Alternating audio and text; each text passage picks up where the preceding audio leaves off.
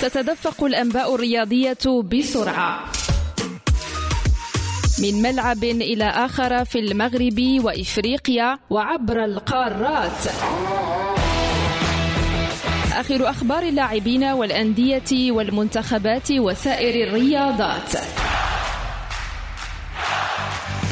في موعدكم اليومي مختصرات رياضية على ريم راديو.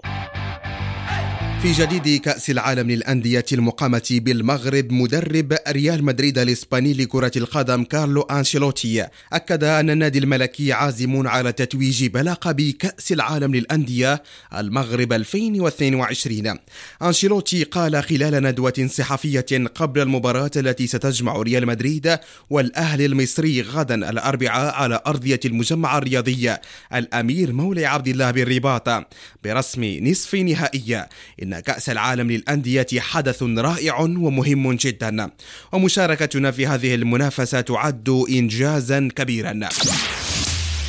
من جانبه قال مدرب الأهلي المصري مارسيل كولر اليوم بالرباط إن فريقه على أتم الاستعداد لتحقيق نتيجة الفوز أمام النادي الملكي والتأهل إلى نهائي كأس العالم للأندية المغرب 2022 وأضاف كولر خلال ندوة صحفية قبيل المباراة التي ستجرى غدا الأربعاء على أرضية المجمع الرياضي الأمير مولي عبد الله بالرباط أن اللاعبين تحذوهم عزيمة قوية لتحقيق تحقيق الفوز وإيقاف خطورة النادي الملكي وبالتالي التاهل إلى نهائي هذه التظاهرة العالمية. دوليا اختير الدولي المغربي أشرف حكيمي لاعب باريس سان جيرمان الفرنسي لكرة القدم ضمن التشكيلة المثالية للدوري الفرنسي في جولته الثانية والعشرين. وتحصل حكيمي على تنقيط جيد بثمان نقاط عقب ظهوره المتميز في مباراة باريس سان جيرمان أمام تولوز حيث ساهم في فوز فريقه بهدفين لهدف واحد.